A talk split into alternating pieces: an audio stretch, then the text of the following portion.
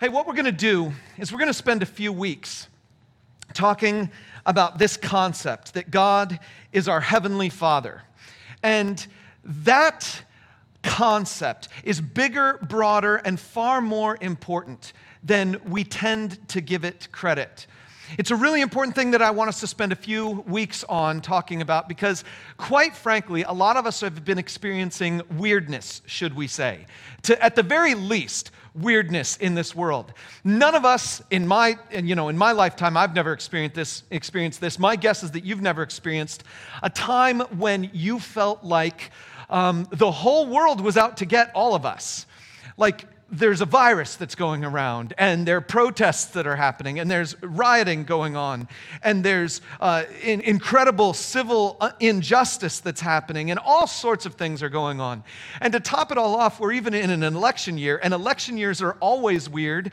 And so maybe, you know what, we should just say 2020, every single day in the entire year is just a day of the full moon, because when I worked at restaurants, they always told me that the people who came into the restaurant were worse on full moon days. I don't know. The point is, we're all going through weirdness, and sometimes we need to get ourselves back to sort of a childlike attitude. The series that we went through just before this was a series I called uh, I Want to Go Back, and the symbol was a little stuffed bunny rabbit.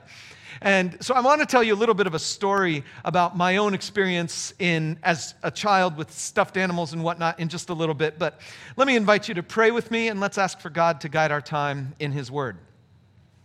Heavenly Father, thank you for giving us the ability to open up your word and to study it. Thank you for giving us the ability to use this technological means to gather together, even though we're not physically present with each other. And I pray that you would just move in our midst today. Would you guide us today? Would you help us to understand your will for our lives? And I pray that you would speak through me, that you would guard the words that I speak and the thoughts in our hearts, and you would shape what happens here today to bring you honor and glory. We love you. We pray this in Jesus' name. Amen.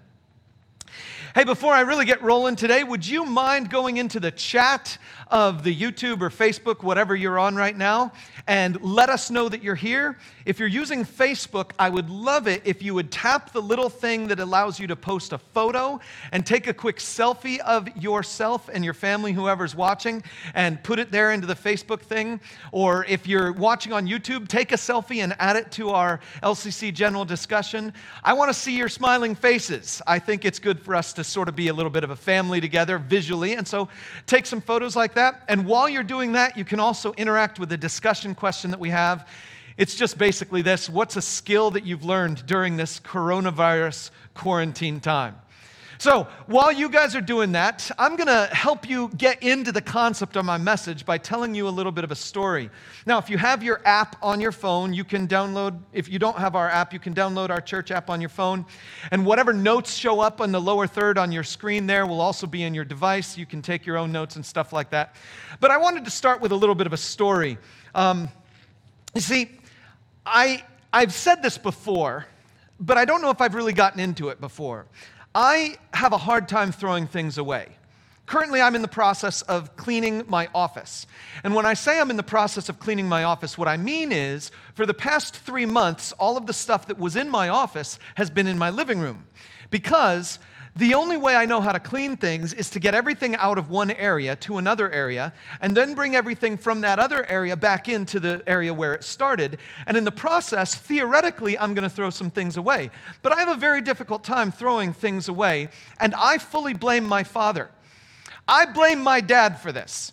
Because you see, my dad is incredibly skilled at bringing life to inanimate objects.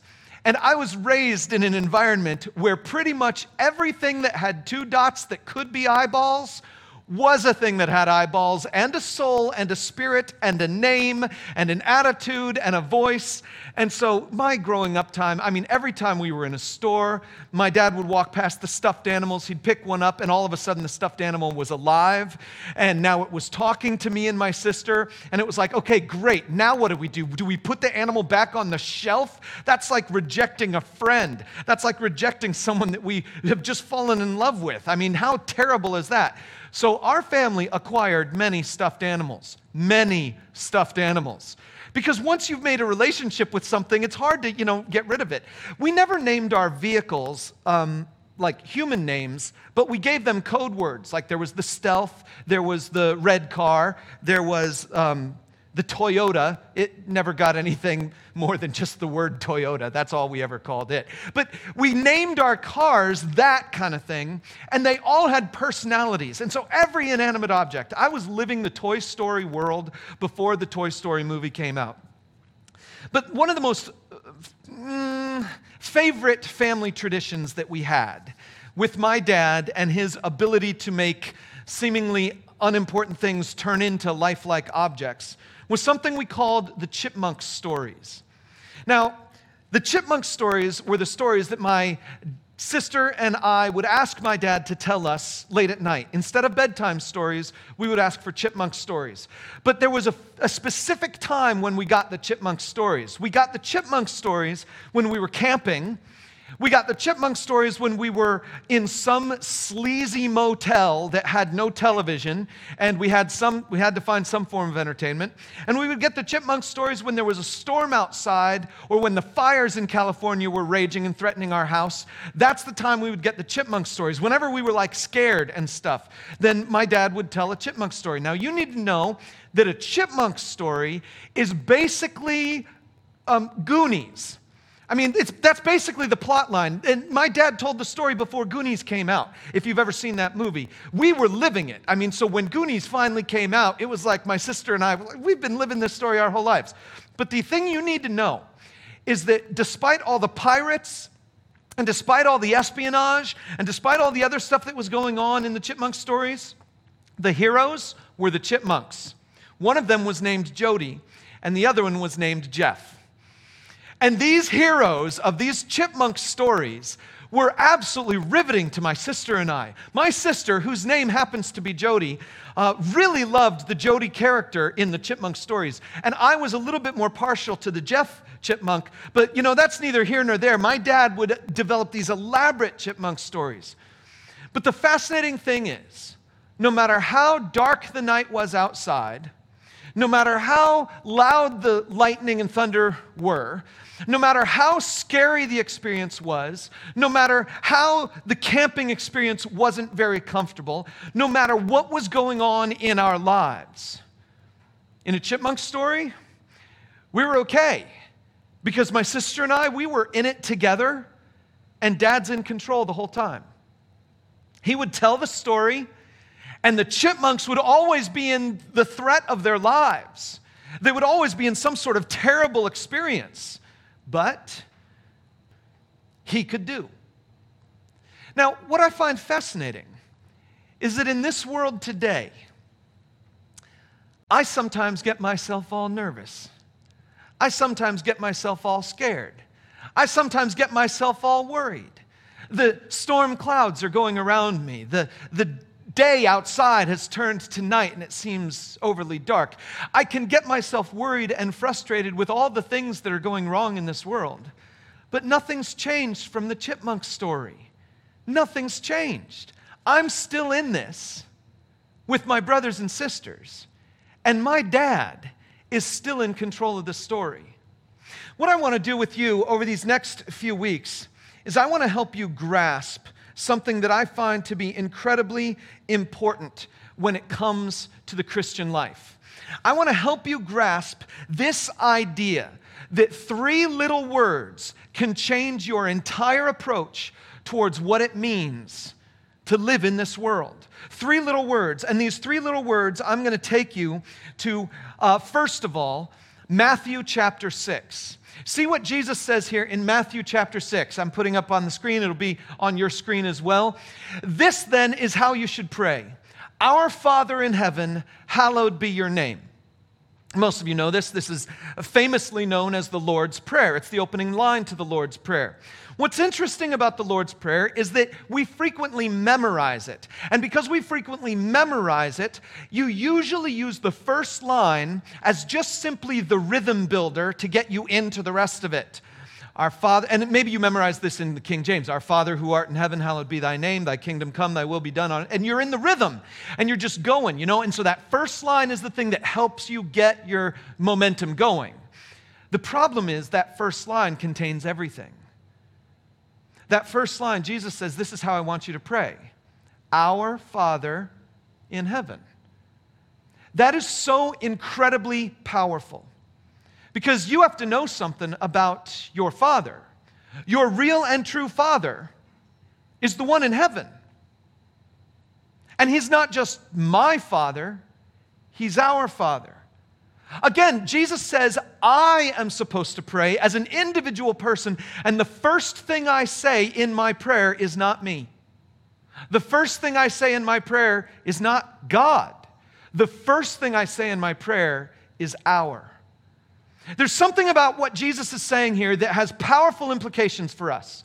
But then the Apostle Paul will take this concept of God being our Father and he will combine it with his awareness that God has taken his own Holy Spirit and placed his Spirit inside the heart of every believer. And so Paul then goes one step farther. And Paul doesn't just call God our Father, Paul says he's a specific kind of Father. Take a look at this next passage from Romans. It says, The Spirit you received does not make you slaves so that you live in fear again. Rather, the Spirit you received brought about your adoption to sonship, and by him we cry, Abba, Father. Now, if you've been in church for a significant portion of your life, you probably know that the word Abba was the Aramaic word for father, but it was also the easiest word that any baby in any language, in any culture, has ever pronounced. Abba is the easiest word for any baby to ever pronounce. And as a result, it's a lot more of an intimate, childish like word for father, similar to daddy or dad. See, what Paul is saying is he's saying because you have the Holy Spirit of God in you, your relationship with God isn't just one of a father who's distant, but it's one of a dad who's close. Three central words for believers are these Our Heavenly Dad. We're going to spend a few weeks just sort of resting on these three words, resting on the significance of these three words. To call God my dad is a really threatening thing to do. On the one hand, I don't feel worth it. On the other hand, I feel like he's worth far more. I could call God governor, general. I could call God captain. I could call God Lord. I could call him sovereign. I could call him king. And I could probably even call him father. But dad is weird. Dad seems too close.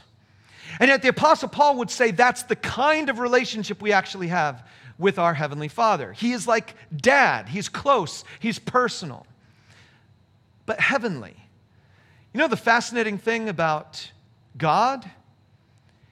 If He's my dad and He's heavenly, that means my dad can beat up your dad. Unless your dad, of course, is the same as my dad, in which case our dad wouldn't beat up, my dad wouldn't beat up your dad because he's the same person. But if you have any other dad, if you have any dad other than my dad, I'm pretty convinced that my dad can beat up your dad. I'm pretty convinced that because my dad is the heavenly dad, there's no earthly thing that can ever stand in his way. There's no earthly thing that can ever bother him. And so if my dad is the heavenly dad, then my dad's got it all taken care of, and I've got nothing to worry about. And then, like I already said, he's not just my dad, he's our dad. There's something intrinsically relational, familial, and communal about our Heavenly Father. And so, what I want to do is, I want to take you over these next few weeks with Pastor Reggie's help into just a settling into these three words. What does it mean that we are in this family together? What does it mean that our dad is the heavenly dad? And what does it mean that he relates to us like a dad to his child? Today, what I want to do is I want to take you into my favorite passage on fatherhood. It's in Ephesians chapter 3. But before we get to Ephesians chapter 3, I'm going to give you some context. Some context to this passage. First of all, you need to know a little bit about Ephesians. Ephesians was written by a man named Paul. Paul is the same guy who wrote the book of Romans, which we just quoted from. But Paul, you need to remember, he was a person who was persecuting the followers of Jesus initially. He was against Jesus, he was against Jesus' followers, and then he met Jesus in a miraculous way, and then he became a follower himself, and then he became a persecuted follower. So Paul is a guy who goes from persecutor to persecuted, and he's in this context where he's trying to help people understand why it's better to be on the persecuted side than the persecutor side. He is trying to help everybody know that Jesus has changed his life in a remarkably powerful way. So he writes a bunch of letters to a bunch of people who have started their walk with Jesus, but he wants to help them go farther. And in the book of Ephesians, what's really interesting about Ephesians is that if you were to go to the opening chapter of Ephesians, you would read it say something like, To the saints in Ephesus. There's just one problem. The earliest copies of the book of Ephesians that we have don't actually contain the words in Ephesus, it just says, To the saints.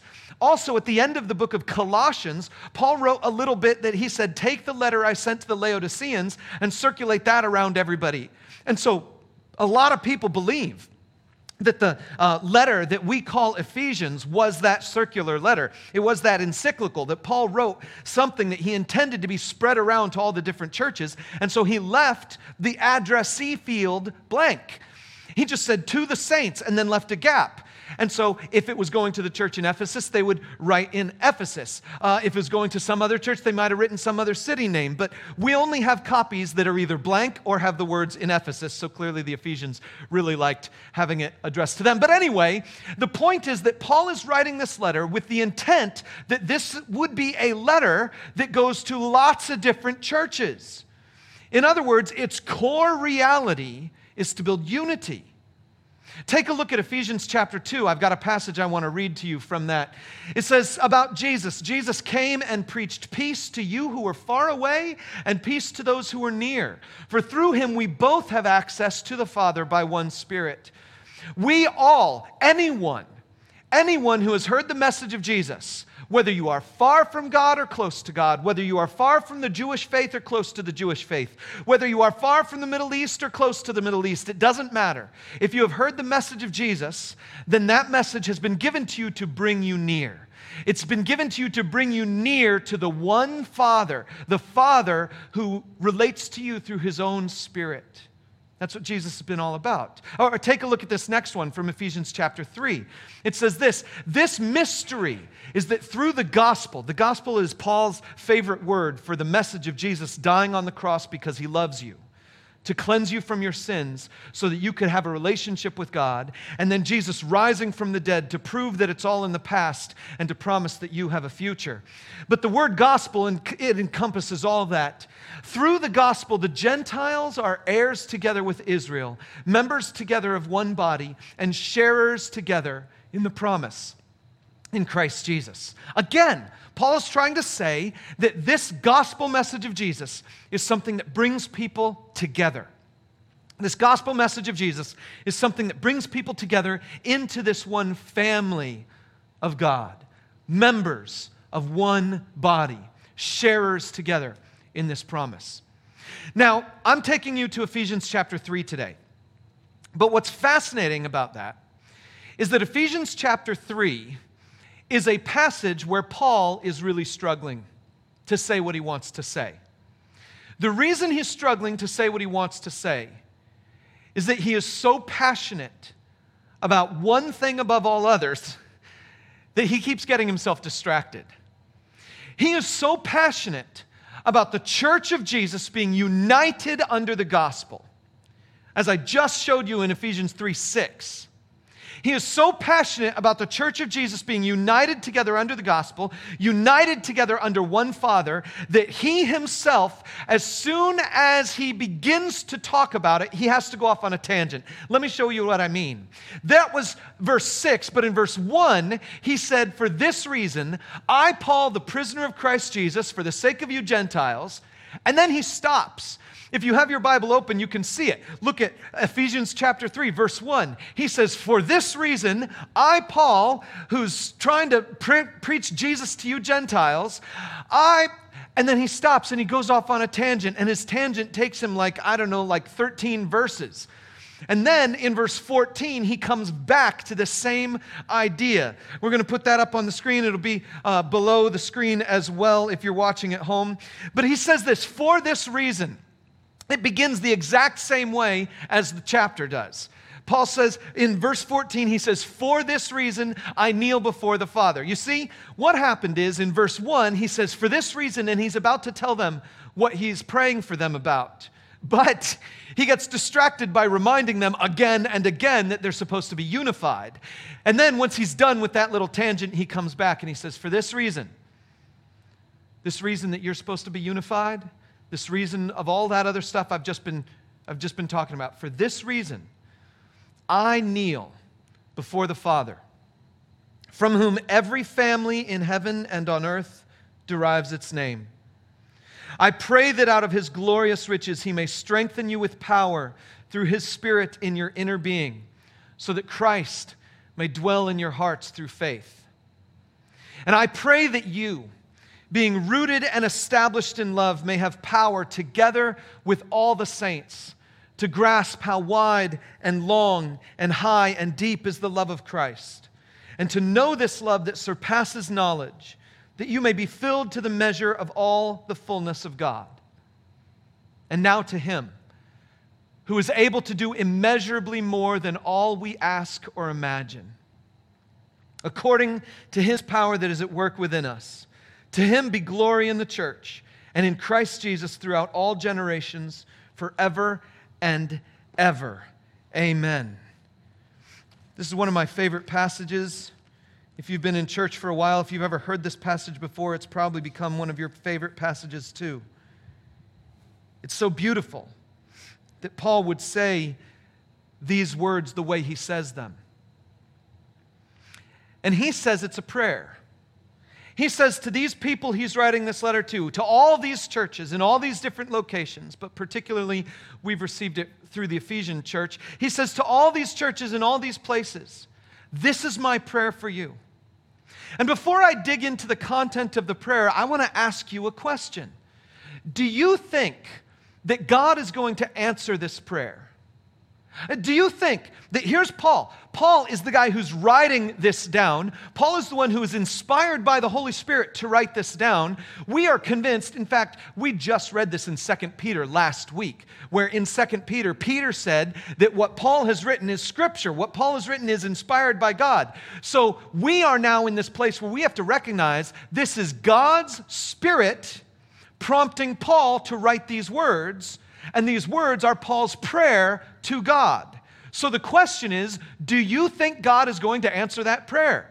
If God gives the words of a prayer to Paul, who prays those words, is God going to answer that prayer? My contention is that the answer to that question is definitely yes. Is, Paul, is God going to answer Paul's prayer? Definitely, absolutely. This prayer is from God through Paul's mouth for the people who receive it. Is God going to answer this prayer? Yes. That's a no brainer. But a better question is will God answer this prayer for us? Will God answer this prayer for you? Will God answer this prayer for me? I think that question is a little bit more difficult to answer. I would say it's a yes if. Uh, not a yes but, but a yes if. You see, here's the thing God has given Paul the words to pray for his audience. Because God has given Paul the words to pray for his audience, I'm convinced that God is going to answer that prayer with a big, fat yes. The only question for you and for me is are we in the audience? Are we part of the audience? You see, I believe if I'm in the audience the way Paul's hearers are in the audience, then God is going to answer this prayer for me just like he will answer it for them back then. In other words, it all boils down to Am I standing in the place of the recipients of Paul's letter? Am I standing in the place of his audience back then? I'm going to give you a few ways for you and for me to together stand in the same place as Paul's audience back then. Will God answer this prayer for you and for me? It's a yes if, number one, we bear the Father's name. It's a yes if we bear the Father's name. At the very beginning of Paul's prayer, he says, I bow before the Father, from whom all of his family derives its name. Let me show you what it says the way Paul said it. I kneel before the Father, from whom every family in heaven and on earth derives its name. Now, what's interesting about that is that if you look in the footnotes, you'll see it, but the word family that Paul uses here is the same as the Greek word for father. In fact, literally translated, you could probably say fatherhood. Now, in Greek, the word fatherhood and family meant the same thing. And so translating it family is sort of the safest way to translate it. Translating it fatherhood is a little bit more, you know, overt, but it carries the play on words that I think Paul is trying to do. It's basically, Paul says, I kneel before the Father from whom all fatherhood bears its name. But Paul isn't trying to say that every individual dad is representing God the way they should.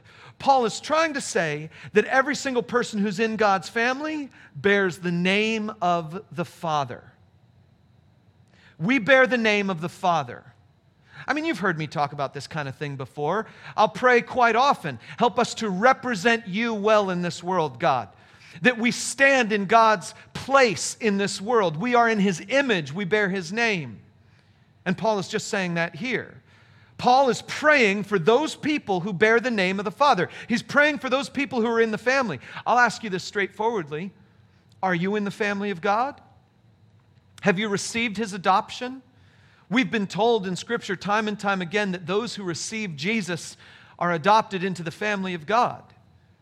If you haven't done that, if you haven't made that commitment to receive Christ into your life, today's the day. Just say it to Him. Just say, God, I want to receive Jesus into my life. I want to be your child forevermore. And God will adopt you, and it's a permanent thing, and you're in. And then you're part of the family. But that's not the only thing Paul talks about. The second thing, how do I know this prayer is going to be answered for me? The second thing is that this prayer gets answered with a yes if we receive the Spirit's power. If we receive the Spirit's power. You see, we got some issues when it comes to God. First of all, the, the bearing God's name thing is hard for us because we want to be people who bear our own labels. We invent our own labels, we put them on ourselves, and then we give labels to other people. We give everybody a label, we give ourselves a label. And the problem with all those labels, whether your labels are political or ideological or your labels are something else, every single time we adopt a label for ourselves, what we are doing is we are isolating ourselves from God's label for us, which is child child. That's his label for us. He loves us like a child. We're part of his family. But then, secondly, the spirit thing, our problem with the spirit thing is that we want to have our own power. We don't want to rely on God's power, we want to have our own power. God, make me rich so that I don't have to rely on you for anything. God, give me great health so that I don't have to rely on you for my sustaining power. God, give me great experiences in life so I don't have to rely on you for my joy. God, I want to rely on myself, so give me all the things that let me rely on myself, not the things that require me to rely on you. But in this prayer, Paul says, I'm kneeling to the Father and I pray that out of his glorious riches, he may strengthen you with power through his spirit in your inner being. I love reading that line. I want to know God's power, but if I'm honest with you,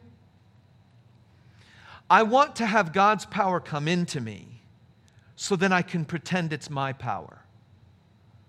So then I can act like it's my power and then I can do the things from my own power and feel really good about myself. If I'm honest, that's a lot of the way I feel. But Paul's prayer is that out of his riches, he will strengthen his people with the power of the Spirit in us. The answer to this prayer is a yes if I'm relying on the Spirit's power. But the answer to this prayer is also a yes. The next thing Paul says if we receive the presence of Christ. Take a look at this next little phrase here. If we receive the presence of Christ, verse 16, I pray that out of his glorious riches he may strengthen you with power through his spirit in your inner being, so that Christ may dwell in your hearts through faith. This isn't Christ dwelling in your heart. Again, this isn't a you. This is an us. This is a we kind of thing. So that Christ may dwell among his people and in their hearts, but through faith. Here's an interesting thing In order to be part of the family of God, I have to receive by faith the gift of Jesus. In order to have the Spirit enter into my life, I have to receive by faith the gift of Jesus. In order to have Christ in our midst, we need to receive by faith this gift of his presence in our midst. Have you ever wondered why sometimes you doubt that the Spirit is with you and why sometimes you doubt that Jesus is with you? The reason you doubt on this one issue is because you're doubting. I got to be honest with you. One of the most fascinating things to me in my entire life is the temptation that I have felt and the temptation that other people have felt to say these words in certain contexts. Maybe you've heard the words, maybe you've felt the words, maybe you've said the words in other contexts, but it's these words. Usually Christians will say them about a church. They will say something like this I just didn't feel the Spirit's presence there. I just didn't feel the Spirit's presence there. I remember I was in a church once, and everything on paper looked like it was going great with that church, but I was critical of that church, and I felt like I just didn't feel the Spirit's presence in that church. And I want to reiterate to you that the Spirit, as we are described Him in this passage, is not a spirit of feeling. This is a spirit of power and faith. And if you didn't notice it yet, you should notice that by this point in time, Paul has already mentioned the Father, the Son, and the Spirit. He says, The Father's glorious riches, the Spirit's power in you, and Christ's presence among you. Listen, one of the things Christians have to do is they have to just enter into this reality by faith and say, God, I don't feel your riches, but I know you're rich. Spirit, I don't feel your presence in me, but I know you're there. Jesus, I don't feel your presence in my relationship with this other person, but they claim to love you, and so I'm going to trust that they're telling me the truth, and so I'm going to trust that your presence is in the midst of this situation, and so I'm going to be with my brothers and sisters. It's a yes if we are relying on the presence of Christ and not just the presence of some other sort of feeling. This prayer also gets answered with a yes if we live in the love of Christ. Let me take you to that next phrase here. He says, And I pray that you, being rooted and established in love, may have power together with all the saints, with all the Lord's holy people, to grasp how wide and long and high and deep is the love of Christ, and to know this love that surpasses knowledge that you may be filled to the measure of all the fullness of God. Paul talks about love an awful lot in those verses. He says, If you are rooted and established in love, then I pray that you would have power with all the other people who are rooted and established in love, so that you will be able to grasp how incredibly huge is Christ's love, even though you can't understand it because it surpasses knowledge so that you'll be filled to the measure of all the fullness of God. Listen, I would love personally to be filled with the measure of all the fullness of God. I would love for you and for me as a family together to be filled with the measure of all the fullness of God. And this one here is the only one in this passage, is the only one in this prayer that we get a hard and fast requirement that you and I are rooted and established in love. If we are rooted and established, what does that mean? Well, think about it this way if you are rooted in something, that means that though the wind blows you, you're not falling over. If you are established, that means even if the earth quakes, you're standing firm. If you are rooted and established in love, that means no matter what happens to you, your relationship to that love doesn't change. No matter what happens to you, around you, on top of you, near you, it doesn't change your relationship to that love. You are rooted, you are established in love. Paul says if you are rooted and established in love, then the rest of these blessings come with it. But there's one more thing I want to highlight about that. He specifically said that this happens in power with all the saints, with all the Lord's holy people. That means you got to be together. You can't be all alone. So that means even if we're distant from each other, uh, you know, in physical presence. We have to somehow be connected to each other digitally and displaying love to each other that way and all that kind of stuff. But one more thing. He said, so that you could know this love that surpasses knowledge. How do you know something that surpasses knowledge? I could have made that the discussion question today. How do you know something that surpasses knowledge? Well, I know you know. I mean, you know you know. Anytime you, you know something that surpasses knowledge, someone says, How do you know? And you say, I just know. Well, how do you know? Well, I know. Well, how? Well, I can't explain it. It surpasses knowledge. So, how do you know? And finally, when you get pressured enough, you finally just say, Well, I've experienced it. The only way you know something that surpasses knowledge is to walk through it, is to experience it. How do you know the love of Christ that surpasses knowledge? Unless you walk it, unless you experience it. You see, Paul is praying an amazing prayer a prayer that includes us being filled to the measure of all the fullness of God, a prayer that includes us experiencing the presence of Christ, a prayer that includes us experiencing the power of the Spirit, a prayer that includes us experiencing love beyond imagination, a prayer that does all these things, and we can't possibly imagine the reality of this prayer being coming to life in our lives. But the truth of the matter is, God gave Paul this prayer, so the answer to this prayer is a definite yes, and the only question remaining is whether or not I'm standing in the midst of the audience that receives receives this blessing. And to be in the midst of the audience means to be, I'm in the family. It means to be, I'm relying on the Spirit. It means I'm, I'm in the presence of Christ. It means I am walking in love. I'm rooted in it, I'm established in it, and I'm walking in it. But there's one more it's a yes if we give God all the glory. I said this before my temptation is to try to get more of God into me so that I can pretend it's me. My temptation is to get more experience of God into my life so I can pretend I'm really that good. My temptation is to say, God, would you strengthen me so that I can be strong? Instead of, God, would you be strong so that people see how strong you are? Look at how this passage ends. Paul says, Now, verse 20, to him who is able to do immeasurably more than all we ask or imagine, according to his power that is at work within us. To him be glory in the church and in Christ Jesus throughout all generations, forever and ever. Amen, he says.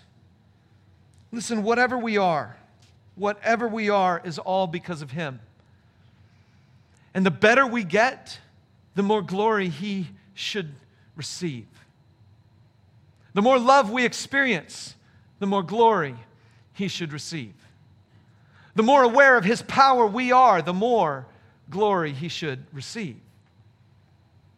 So, will God answer this prayer? You better be sure he will. He's the one who gets all the glory in the end. He's excited about giving you so much power that He gets glory. He is excited about giving you so much love that He gets glory. He is excited about giving you His presence so that He gets glory. He is excited about bringing you into His family so that He gets glory. God wants to answer this prayer with a huge yes. The only question is whether or not you and I are standing in the place to receive it, whether or not you and I are in the audience whether or not you, are, you and I are the recipients. And so I'll summarize it this way God's power is always given to those who are rooted in his love. I invite you to deeply enter into this over the next few weeks. Once again, our church is facing the difficulty of saying goodbye to people that we love. Once again, we are all facing the difficulty of uncertainty. What does the world hold for us? What does the future hold for us? Once again, I myself am tempted to sort of back off of relationships because they're too difficult, painful, complicated. Once again, you might be feeling the same thing. But once again, we need to realize that those who are rooted and established in love are the ones who experience God's power. Whether that's love for your neighbor, whether that's love for someone else in this church family, whether that's love for someone you've never met but they're on the internet, whether that's love for someone you don't like but they're out there in the world, those who are rooted and established in love will experience God's power. So, I'm not going to stop. I'm not going to stop loving no matter what you do. I'm not going to stop loving no matter what I do. I'm not going to stop loving no matter what this world does. I'm not going to stop loving no matter what happens to me, around me. I'm not going to stop loving. I'm not going to stop doing any of the things that God would say this is the core of walking in the relationship that I have designed you for. And no matter how dark things get, no matter how scary they seem, I am so glad that I can say I will be okay together with all of you because I know our Heavenly Dad is still telling the story and it's just not done yet. Listen, I'm going to take a few moments to join you in a Zoom call after this. I'd encourage you to jump on that Zoom call with me and to just share a little bit of what's going on in your life for us to reconnect a little bit. We're going to spend a little bit of time in prayer for each other. Not a ton of time, and then after that, at around 11:45, our Kidopolis lesson is going to go live on YouTube. I encourage you to jump over there and watch it and uh, share it with your family and your friends. But right now, I want to pray for you. And I, would, I want to remind you that no matter how dark this world is, no matter how difficult circumstances seem, we're going to be okay if we're in it together because our heavenly dad is still telling the story and it's just not over yet. Let me pray for you. Thanks for listening to this message from Lafayette Community Church. We are all about helping you live the life you were made to live. God made you, God loves you, and His plans for you are perfect. So, if you are anywhere near Lafayette, Indiana, join us this weekend at one of our worship gatherings. And wherever you are, check us out online at LafayetteCommunityChurch.com.